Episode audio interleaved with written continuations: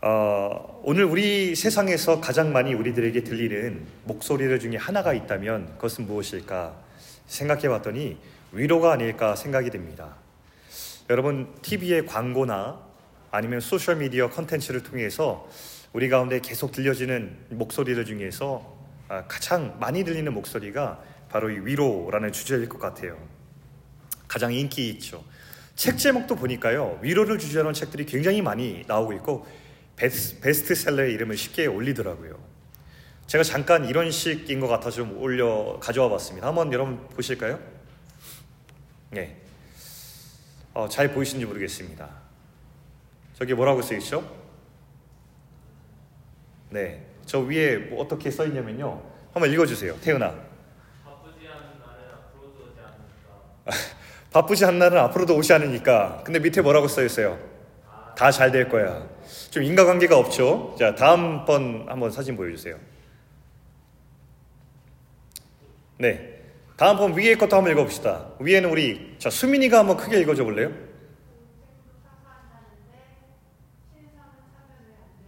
고생도 사서 한다는데 신상은 왜 사면 안 되냐라고 하는 이 메시지를 자기가 들려주면서 다 잘 될 거야. 인간관계가 없죠. 네. 자, 세 번째 한번 광고 보겠습니다. 세 번째 광고는 이런 겁니다. 얼굴에 비친 좌절까지 하얗게 지워주는 에그 화이트 뭐라고 써 있습니까? 포폼이라고 적혀 있나요? 네.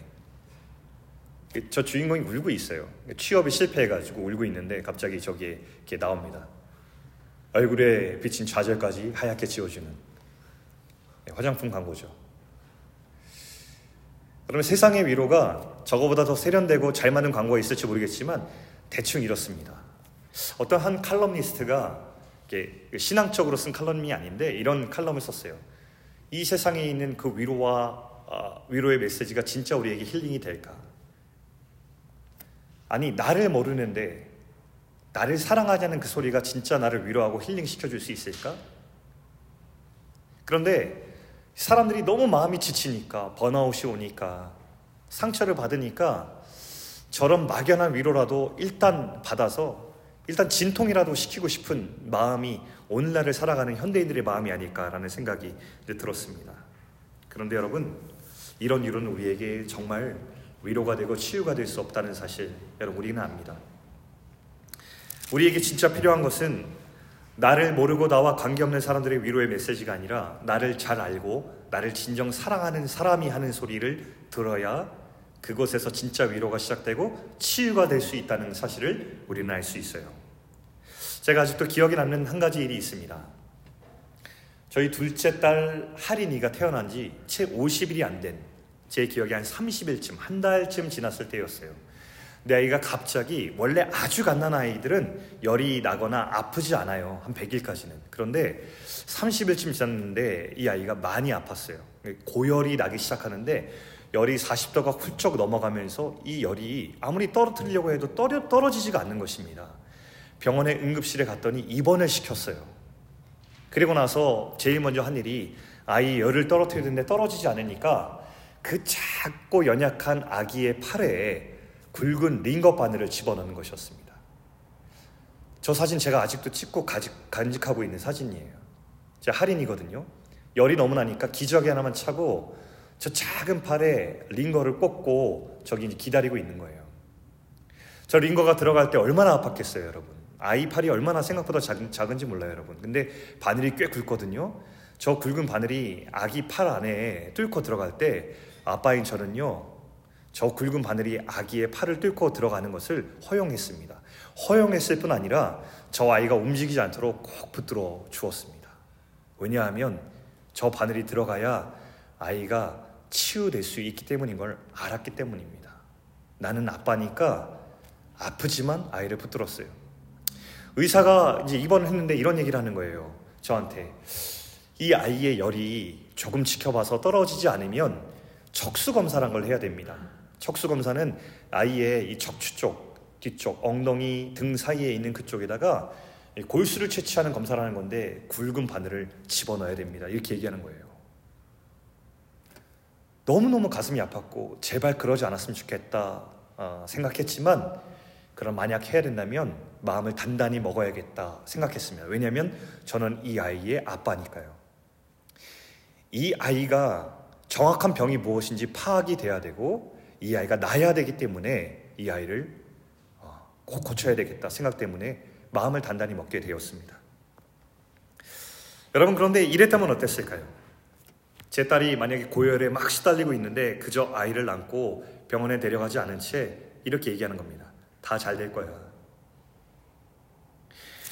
얼굴에 고열이 펄펄 나서 빨갛게 된 아이의 얼굴을 바라보면서 로션을 발라주면서 이렇게 얘기하는 거예요.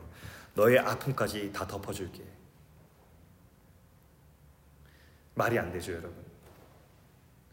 여러분, 우리는 나를 잘 알지 못하고 나를 사랑하지 않는, 진짜 사랑하지 않는 자들의 목소리에 쉽게 현혹되지 말아야 됩니다.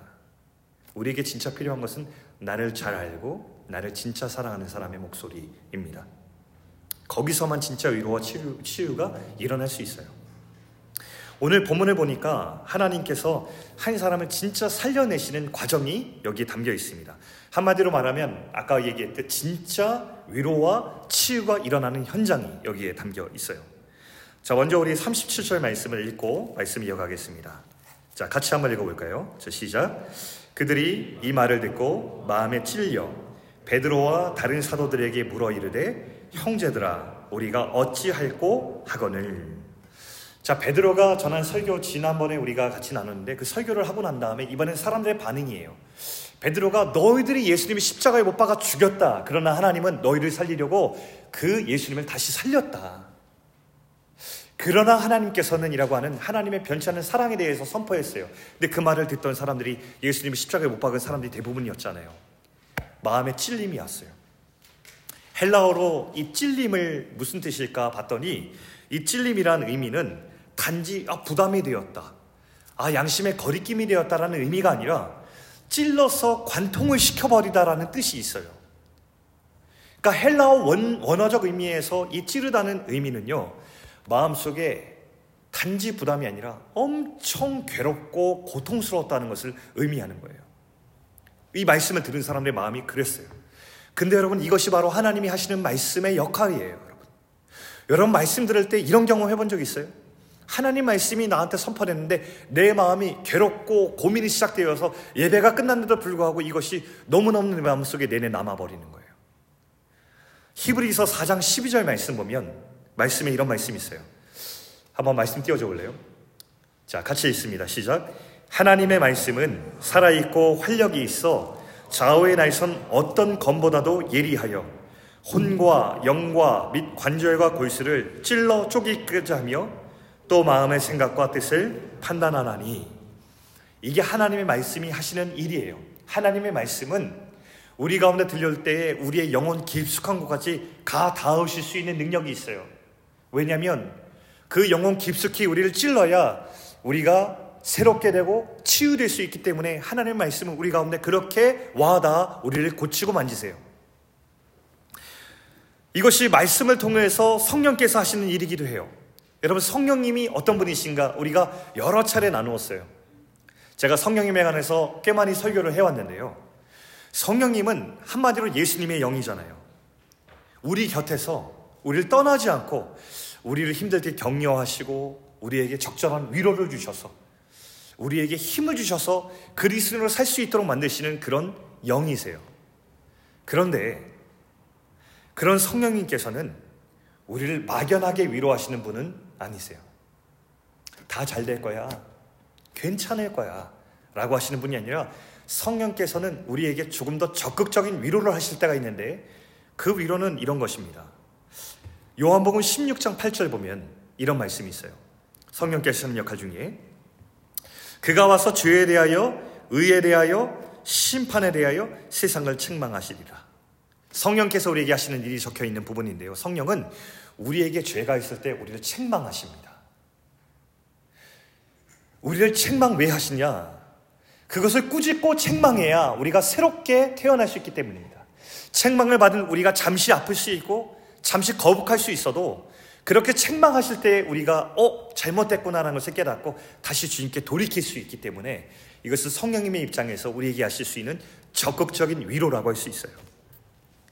그런 의미에서 오늘 여기 모인 사람들의 모습을 볼 때에 이것은 우와 마음에 찔렸다. 막 고통스러워하고 있는 그 모습들의 모습이 부정적으로 보이지 않는 것입니다. 희망적으로 보일 수밖에 없는 거예요. 왜냐하면 바로 이곳에서 주님께서 하시는 새 일이 시작될 것이기 때문입니다. 마치 MRI 촬영을 통해서 몸 상태를 의사가 정확히 들여다보고 난 다음에 어?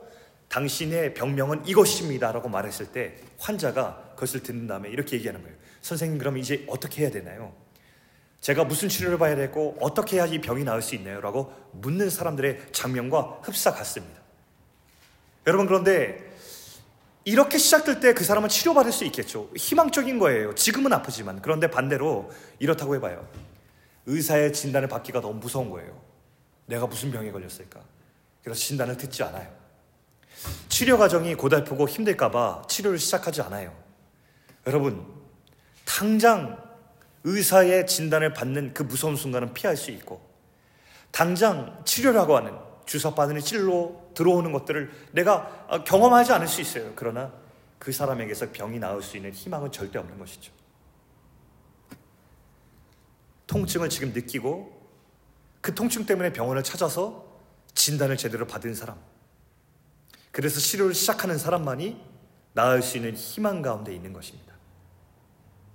지난 주일에 제가 갑작스럽게 설교를 하게 됐어요. 제가 주일 설교 계획이 없는데 사정이 있어가지고 제가 갑자기 이제 설교를 하, 게 되어서 준비된 설교 원고가 없잖아요. 그래서 제가 몇 주 전에 여러분들과 나눴던 설교 원고를 가지고 어른들에 맞게 어떻게 설교를 하게 되었어요. 설교를 마치고 왔는데 다음 날이 되었습니다. 다음 날 설교를 들으셨던 성도님들 중에서 한 분이 제게 연락을 했습니다. 이 장문의 메시지를 제게 이렇게 보내오셨어요. 그 메시지를 쭉 읽는데 그 성도님이 많이 고민하고 많이 괴로워했던 흔적이 고스란히 눈에 보였습니다. 이런 고백을 하셨어요. 말씀을 들었는데 그 말씀이 자기를 깊이 찔렀다는 겁니다. 말씀에 찔림이 있었다는 거예요. 그리고 찔림이 있는 것으로 그치지 않고 그럼 내가 앞으로 어떻게 해야 되지라는 걱정과 고민에 사로잡히셨다는 겁니다. 근데 그분의 결론이 이거였어요. 목사님, 이 부분을 위해서 앞으로 하나님이 하실 일 위해서 기도하겠습니다. 라고 하는데 어, 제가 그분의 찔림과 그 고민하는 흔적과 여러 가지 보았는데 그 메시지를 다 읽는데 너무너무 큰 희망을 보았습니다. 왜냐하면 우리 주님은 언제나 말씀이 찔림이 된 그 현장에서 새로운 일을 시작하시기 때문입니다. 여러분 여기에 소망이 있어요? 말씀을 들었어요. 근데 여러분 말씀을 듣고 난 다음에 나오면서 아 오늘 말씀 너무 좋았습니다. 그런 피드백은 얼마든지 있을 수 있어요. 근데 그것이 여러분 그렇게 희망적으로 보이세요? 아, 오늘 말씀이 참 감동적이었어요. 뭐 여러분 여기서 뭐 이렇게 큰 희망이 있습니까? 근데 진짜 희망이 어디 있어요?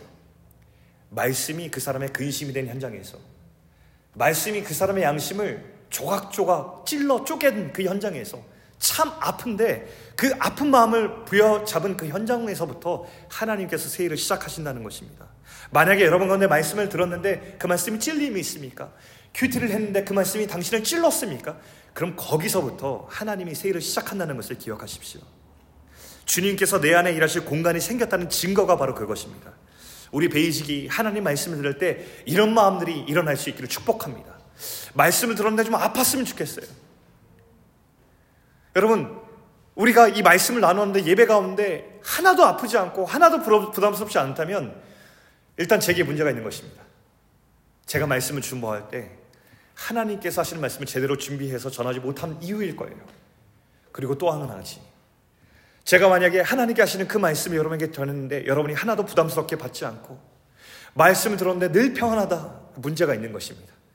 우리 공동체 가운데 하나님 말씀이 역사하여서 먼저 저를 찌르고 여러분들 찌르고 거기서 부담스럽고 고통스럽고 우리 가운데 짐같이 여겨지는 순간들이 있지만 바로 거기서부터 주님께서 일하실 공간을 우리 가운데 내어드릴 수 있는 우리 베이지 공동체가 될 수 있기를 주의 이름으로 축원합니다.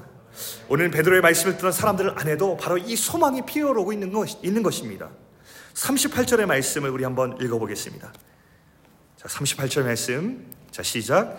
베드로가 이르되 너희가 회개하여 각각 예수 그리스도의 이름으로 세례를 받고 죄 사함을 받으라.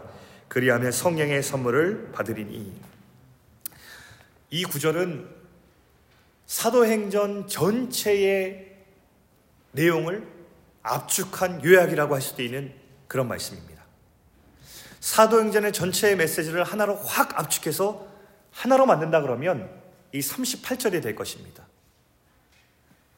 회개와 세례를 통해서 죄 사함을 받고 성령을 받는 것. 이것은 한 사람이 예수님의 사람이 되는 과정을 보여주고 있는 것입니다.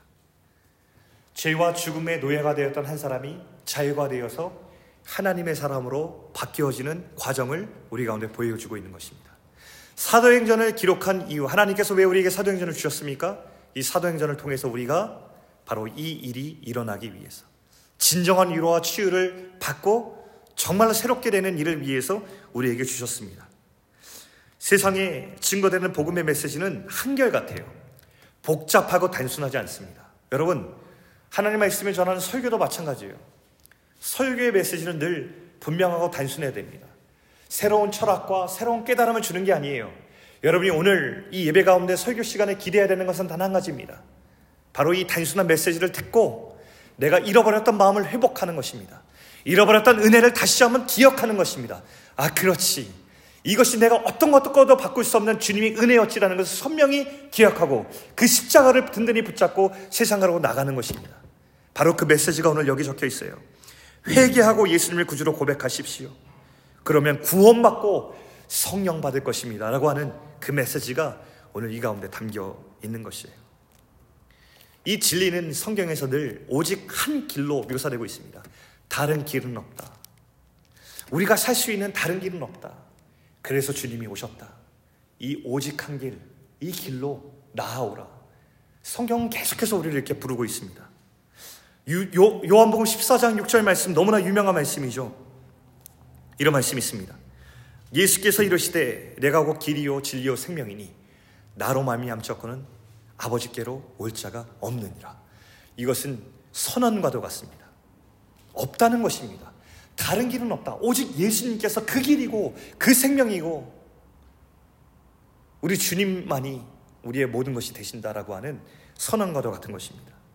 우리의 치유는 이 진리를 받아들일 때부터 시작되는 것입니다. 누구도 어떤 사람도 이 고백 없이 하나님께 나아올 수 있는 사람이 없고 우리의 죄의 결과인 죽음에서 자유할 수 있는 사람은 아무도 없습니다. 여러분 꼭 기억해야 돼요. 우리는 괜찮지 않아요. 이 세상은 괜찮지 않아요. 돈으로, 소유로, 지위로, 직업으로, 화려함으로 아무리 포장한다 한들 우리의 본성은 괜찮지 않다는 사실을 우리는 기억해야 됩니다. 우리는 죄에 물들어 있고 죄에 중독된 결과로 죽음을 향해서 다 달려가고 있다는 그 현실을 우린 마주해야 됩니다. 우린 병들었어요. 우린 고침 받아야만 하는 거예요. 그리고 이 병들고 문제가 있는 우리의 본성을 돌이킬 수 있는 길이 하나가 있는데 그것을 구출할 수 있는 길이 무엇입니까? 바로 예수 그리스도. 그 예수님을 나의 주인과 구원자로 고백할 때에만 우리는 그 생명의 길로 주님이 준비해 주신 그 생명의 길로 들어올 수 있다는 것이 복음, the good news, 좋은 소식입니다. 여러분 이 지점에서 세상의 많은 사람들이 굉장히 불편해하는 지점을 우리 만나게 됩니다. 배타성이라고 하는 exclusivity라고 하는 이 배타성. 이것에 대해서 사람들이 얼마나 많이 불편하는지 불편해하는지 몰라요. 왜 기독교만 참 진리라고 주장을 하죠? 기독교만이 진리라고 주장을 한다면 그것은 참 오만한 것 아닌가요? 라고 하는 그런 주장들을 사람들이 불만처럼 어, 이렇게 이야기합니다. 이것은 현대에 널리 퍼지, 퍼지고 있는 이 상대주의 때문입니다. 렐러티비즘이라고 하는 이 상대주의. 여러분 아까 베타성은 얘기했지만 이 렐러티비즘의 이 주요한 어떤 그 주제어는 렐러티비티라고 하는 상대성이죠. 이런 것입니다. 모든 진리는 상대적으로 진리다. 이 진리도 맞고 이 진리도 맞고 이 진리도 맞다. 다 상대적으로 맞는 것이다. 이렇게 하면 평화로울 수 있는데 왜 너희의 진리만이 참이라고 주장을 해서 다른 진리들에 대해서 교만해지냐? 그러니 모든 진리는 각각 진리임을 우리가 인정해 주어야 된다는 것이 이 상대주의의 주장입니다. 그런데 여러분 참 이렇게 아이러니하게도 상대주의라는 주장이 참으로 젠틀해 보이고 굉장히 이렇게 성숙해 보이지만 상대 주의의 주장이 가지고 있는 큰 모순점이 하나 있습니다. 그게 뭘까요? 상대주의. 모든 것이 다 상대적으로 진리해야 된다는 이 상대주의라는 주장도 또 하나의 주장이라는 것입니다. 그러니 이 주장도 상대주의, 본인들이 얘기하고 있는 상대주의 안에서는 이 주장도 힘을 잃어버리게 될 수밖에 없는 거예요. 왜요? 이것도 또 하나의 주장이기 때문에 그렇습니다. 여러분, 진리라는 것은 왜 진리라고 말하냐면 이 세상의 모든 사람들을 향하여서 똑같이 적용될 수 있는 영원히 변하지 않는 사실, 진실이기 때문에 진리라고 부르는 것입니다. 여러분, 이 세상 사람들 안에는 늘 진리에 대한 목마름이 있어요. 사람들은 늘 진리를 찾아왔어요. 왜냐하면 우리의 속사람, 마음 깊숙한 곳에서 질문하기 때문이에요. 도대체 뭐가 진리지? 무엇이 진짜 참이고 무엇이 거짓이지? 무엇이 영원한 변하지 않는 사실이지? 나는 왜 태어났지? 나는 왜 존재하지? 나는 왜 죽는 것이지? 죽고 난 다음에 무엇이 있는 것이지라고 하는 그 목마른 질문들이 늘 왔고 여기에 대한 대답으로 사람들은 살아왔어요, 지금까지. 그런데 오늘날 석구 세계에서는 자신의 신앙이 참이라고 주장하는 것에 대해서 그것은 옳지 않다라고 얘기해요. 이렇게 주장하죠. 신앙을 네가 마음속 깊이 간직하는 것까지는 오케이. 그러나 그 신앙을 참이라고 주장하는 것은 오케이가 아니야. 그러면 안 돼. 라고 얘기하는 것. 아마 여러분 이 서구 사회를 살고 있기 때문에 여러분 잘 익숙할 것입니다. 그런데 이 주장도 서구 세계가 진리처럼 주장하고 있는 하나의 주장이라는 사실. 서구 세계의 오늘날의 신앙은 무엇입니까? 상대주의입니다. 여러분, 기독교 신앙은 배타적입니다. 만약에 이 세상의 모든 사람에게 절대적으로 적용되고 영원히 변치 않는 것을 진리라고 부르고 그것을 배타적으로 한다면 기독교 신앙은 정말 절대적으로 배타적입니다. 그것은 진리가 가질 수 있는 어쩔 수 없는 성격인 것이에요. 그런데 여러분 동시에 분명히 알아야 될 것 한 가지가 있다면 기독교 신앙은요 다른 신앙을 가진 사람들을 절대로 무시하고 바깥으로 몰아내거나 틀렸다고 정지하지 않는다는 것입니다. 진리는 그 자체의 본성상 하나의 참 진리이기 때문에 다른 여러 주장하는 진리를 향하여서 내가 진리라고 주장할 수밖에 없어요. 그런데 우리가 얘기하는 이 좋은 소식, 복음은요, 다른 진리를 향하여서 아니면 아직 믿지 않는 사람들을 향하여서 배타적이지 않아요. 진리의 속성상 배타적인 것이지, 다른 사람을 향하여서 혹은 세상을 향하여서 배타적이지 않아요. 그러면 이 말이 이해되기를 바랍니다. 네. 사람들을 해치거나 틀렸다고 정지하거나 실패라고 규정하지 않아요. 우리의 복음은요. 왜냐하면 우리 신앙의 기초는 이 세상 모든 사람들이 하나님의 존귀한 존재로 창조받았다는 것으로부터 시작되기 때문입니다. 넓은 의미로 보면 모든 사람들이 하나님의 자녀로 창조되었다는 거예요. 하나님 안에서 우리는 형제 자매들의 역할을 하고 있어요. 이것을 아는 사람이 우리 신앙을 가진 사람들이기 때문에 다른 사람들에 대해서 그런 태도를 갖는다는 것은 절대 잘못된 것이죠. 그러니 우리는 사람들을 열등히 여길 수 있는 어떤 이유도 가지고 있지 않습니다. 또 한 가지 더 중요한 사실이 있다면 여기 우리가 신앙을 가지고 모여 있는 것은요. 우리의 좋은 선택 때문이 아니에요. 우리의 똑똑한 머리나 다른 여러 선택지 중에서 좋은 것을 선택했기 때문에 우리가 여기 있는 것이 아니라는 것. 우리가 어떤 특별한 자격이 있어서라기보다 혹은 우리가 어떤 특별한 노력을 했기 때문에 대가를 지불하고 이 신앙을 가진 것이 아니라는 사실 앞에서 우리 모두는 다른 신앙 앞에서 배타적일 수가 없어요. 다른 것이 열등하고 우리가 우월하다고 주장할 수 있는 권리가 없다는 것을 깨닫게 돼요. 왜요? 누가 여러분 여기 이 자리에 여러분 스스로 나왔어요? 이 자리에 여러분 스스로 왔다고 생각하는 사람이 있다면 신앙을 다시 배워야 되는 사람이에요. 우리는 하나님이 찾아내서 불러서 온 사람이지, 하나님께 발견된 사람이지, 우리 스스로 종교를 선택해서 온 사람이 아니에요. 만약에 그런 사람이 있다면 아직 그 사람은 진실된 신앙을 가진 사람이 아니라 아 기독교라는 신앙, 종교로서의 하나를 내가 가져볼까? 라고 생각하고 있는 사람이지 아직 예수님을 만난 사람은 아니라고 저는 확신할 수 있어요. 여러분, 그렇기 때문에 우리는 배타적인 진리, 단 하나의 진리를 믿는 사람이지만 그 진리를 가지고 다른 사람을 향해서 독선적이고 배타적인 태도를 가질 수 없다는 것이에요. 만약 우리에게 그런 모습이 있다면 그것은 우리의 연약한 본성 때문이지 진리 때문이 아니라는 사실을 기억해야 됩니다. 예수님의 십자가와 부활의 복음은요, 이 세상 모든 사람이 하나님의 존귀한 자녀라는 사실에서부터 시작이 됩니다. 하나님의 존귀한 자녀로 이 세상에 보낸 많은 사람이 너무 다 존귀한데 너무나 안타깝게도 하나님과의 관계가 단절되어서 하나님을 보지 못하고 살아가는 거예요. 하나님 없이도 잘 살 수 있다라는 것에서 더 나아가서 나중에 어떻게 돼버리냐면 내가 바로 하나님이다. 내가 내 인생의 주인이다. 내가 행복해지는 것이 내 인생 최고의 의미다. 이렇게 나가버리는 거예요. 그 세상이 그렇게 살아가고 있어요. 내 인생의 본래 존재 목적과 이유를 잃어버리고 어느 순간 죄와 죽음의 노예가 되어버린 결과로 나타난 것이 이런 현상이에요. 여러분, 바로 이 사실에 유일하게 슬퍼하고 분노하시는 분이 계십니다. 하나님이세요. 이 세상은 병들고 아프고 죽어가고 있습니다. 나를 사랑하지 못하고 이웃을 사랑하지 못하고 세상을 사랑하지 못해요. 세상은 우리의 이런 괜찮지 않은 현실을 여러 목소리로 덮어버리는 거예요. 아, 네가 지금 괜찮지 않은 것은 네가 더 많이 소유하지 못해서 그래. 더 많이 소유하면 괜찮아질 거야. 아, 네가 이 직업을 선택하면은 이런 라이프 스타일을 선택하면 그럼 괜찮아질 거야. 네가 아직 이걸 얻지 못해서 그래. 이렇게 얘기합니다. 너만 좀 생각하면 살면 좋겠어. 네가 지금 불행한 이유는 너가 더 이기적이지 되지 못해서 그래. 더 이기적이 되면 좋겠어. 너의 행복만 생각해. 그럼 행복해질 거야. 세상이 이렇게 우리를 향해서 속삭입니다. 여러분 세상이 왜 우리에게 이런 소리를 내는지 아세요? 우리에게 진짜 행복을 바라기 때문이 아니라 우리를 사랑하지 않기 때문입니다. 사랑하지 않는 사람이 늘 다른 사람을 향해서 많이 생각하지 않은 헛되고 의미 없는 위로와 말을 던지게 돼 있는 거예요.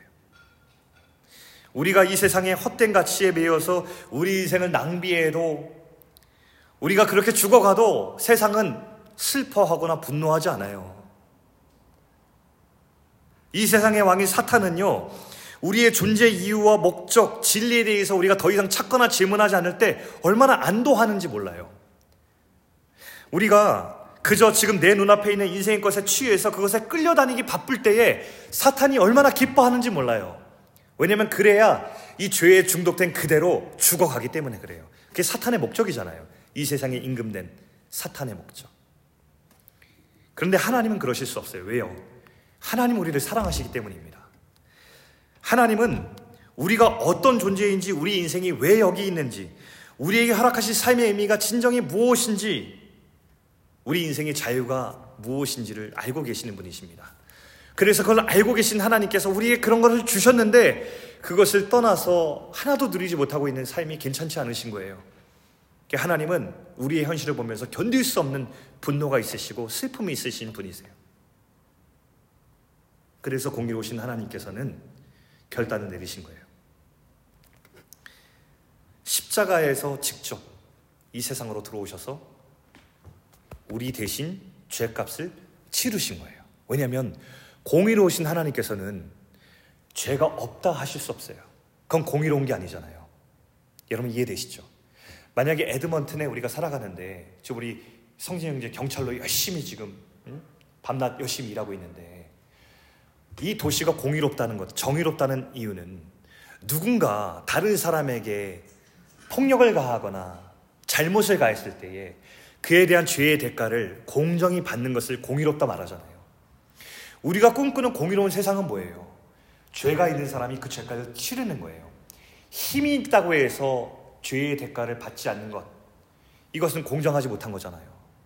누구든 신분을 막론하고 자신이 죄를 지었을 때에 그 죄의 대가를 합당하게 치르는 것이 정의로운 세상이에요. 근데 우리 하나님은 이 정의라는 개념을 창조하신 분이시잖아요. 우리가 죄가 있는데 그냥 덮고 지나가실 수 없는 분이에요. 우리의 죄의 대가를 반드시 치러내셔야 되는 것이에요. 그게 공의로우신 하나님이에요. 그런데 하나님께서 우리를 너무 사랑하셔서 죄로 인해서 죽어가는 우리를 보실 수가 없어요. 주님이 결단하신 게 뭐예요? 죄의 대가를 자기 목숨으로 치러내시겠다는 거예요. 그게 십자가예요. 하나님께서 이 세상에 들어오셔서 단 한 가지 방법밖에 없는 거예요. 하나님의 공의를 지키면서 우리를 상하실 수 있는 방법이 단 하나 있어요. 그게 뭐예요? 자신의 목숨으로 우리의 목숨을 맞바꾸는 거였어요. 우리의 죄의 값인 그 죽음을 당신의 생명으로 대신 죽음으로 치르시면서 우리 생명을 살리시겠다는 하나님의 방법을 십자가를 통해서 우리 가운데 주신 것이죠. 이게 주님의 결단이었어요. 아무 소망도 없었고, 우리가 어떤 상태인지 알지도 못했던 우리들은 죄에 묶여 죽음을 향해 달리고 있었는데, 하나님께서 그 십자가를 통해서 우리에게 살 길을 모든 것을 다 지불하셔서 마련해 놓으셨어요. 그것이 바로 그러나 하나님께서 우리를 향해서 하신 일입니다. 그럼 이 십자가가 왜 우리에게 은혜롭냐면, 왜 십자가 앞에서 우리가 힘을 얻냐면, 여기서 우리가 찬양하고 으쌰으쌰 십자가의 보혈 막 높이 흘리면 신비로운 십자가 에너지가 여러분에게 들어가서 힘을 얻는 게 아니라 아까 우리 사성이가 고백한 것처럼 내가 내 삶에서 실패하고 하나님께 관심 없었는데 십자가 앞에만 오면 그럼에도 불구하고 여전히 우리를 향해서 변함없이 사랑해 주시는 그 음성이 들리기 때문에 우리가 다시 사는 거 아니겠어요?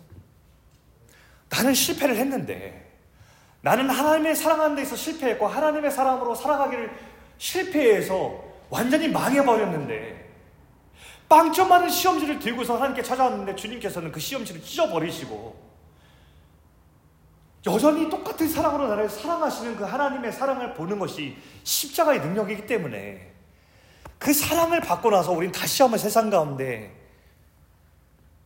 주님의 은혜를 안고 다시 나가는 거 아니겠어요? 이걸 십자가의 능력이라고 부르는 거예요. 이게 복음이에요. 이게 살 길이고요. 어떤 복음을 들은 어떤 이들이 이렇게 얘기해요. 왜 사랑의 하나님께서는 사람들을 지옥으로 보내시는가?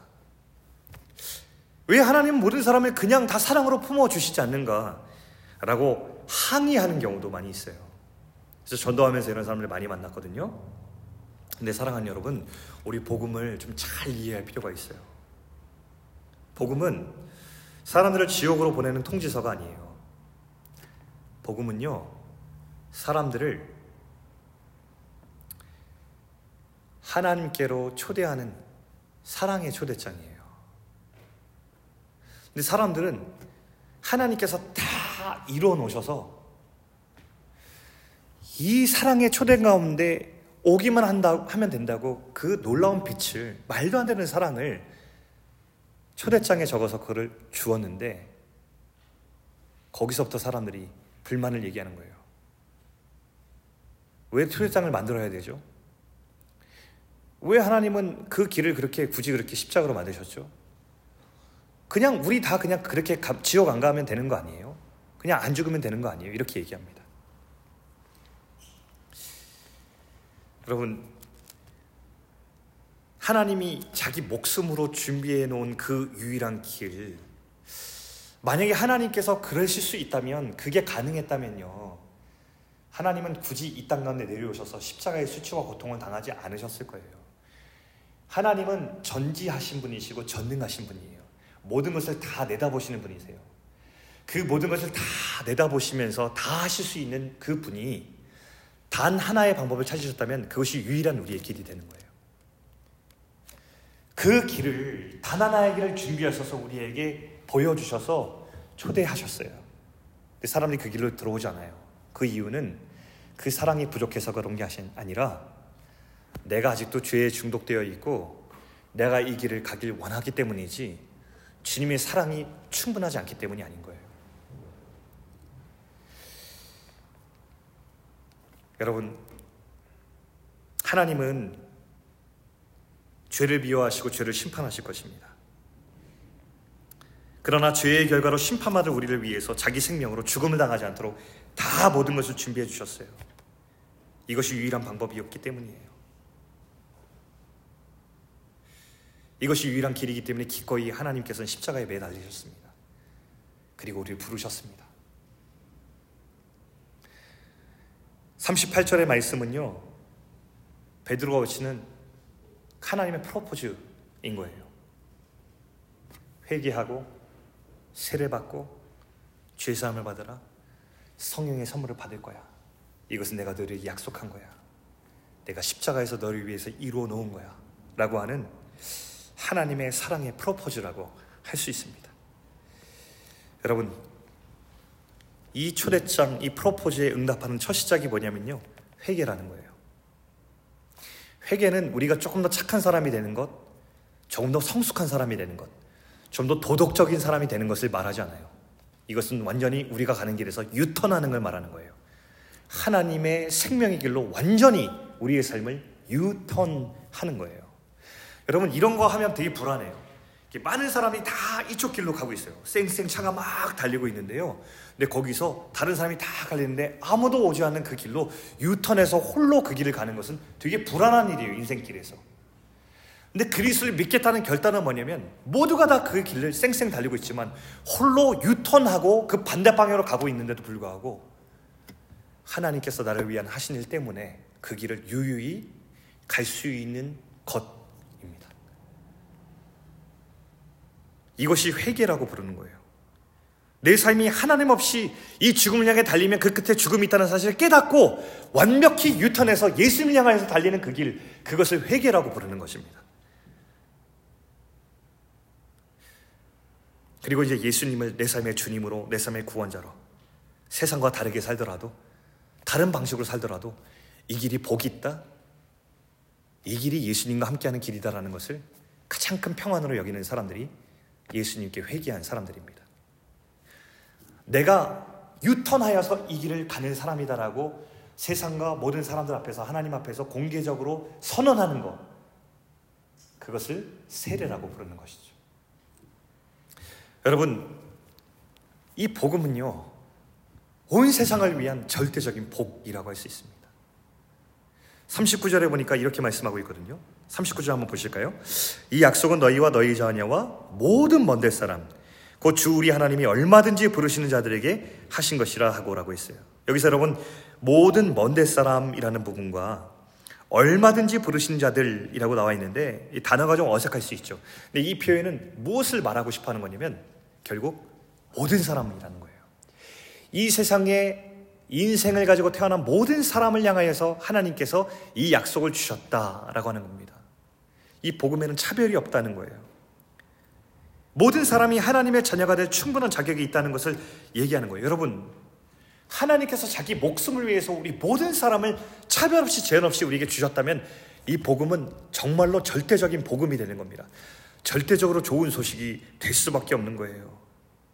이건 특권인데, 너무 좋은 소식인데, 이 좋은 소식 앞에 불평하고 항의하고 주저하는 사람들을 봅니다. 근데 여러분, 우리가 살아가는 인생 가운데 가장 큰 복은 하나님께서 우리 가운데 이루어 주신 이 놀라운 특권 앞에 반응하고 응답하는 것입니다. 복음의 본질은 사랑입니다. 이 복음을 알게 된 사람은 이제부터 갈등과 위협과 배척이 아니라 사랑을 선택할 수밖에 없는 거예요. 우리처럼 복음을 알게 된 사람들은 이제 앞으로 어떻게 살아갈까? 40절을 한번 읽어보겠습니다. 우리 한번 같이 읽어볼까요? 자, 40절 말씀. 자, 시작. 또 여러 말로 확증하며 권하여 이르되 너희가 이 폐역한 세대에서 구원을 받으라 하니. 자, 베드로와 함께 있던 사람들이 이 설교를 끝 끝으로 메시지를 멈추지 않았다는 것을 알 수 있어요. 이 보면요. 여러 말로 확증하면서 사람들이 권했대요. 이게 뭐냐면 이 설교에 대한 이 핵심 내용을요.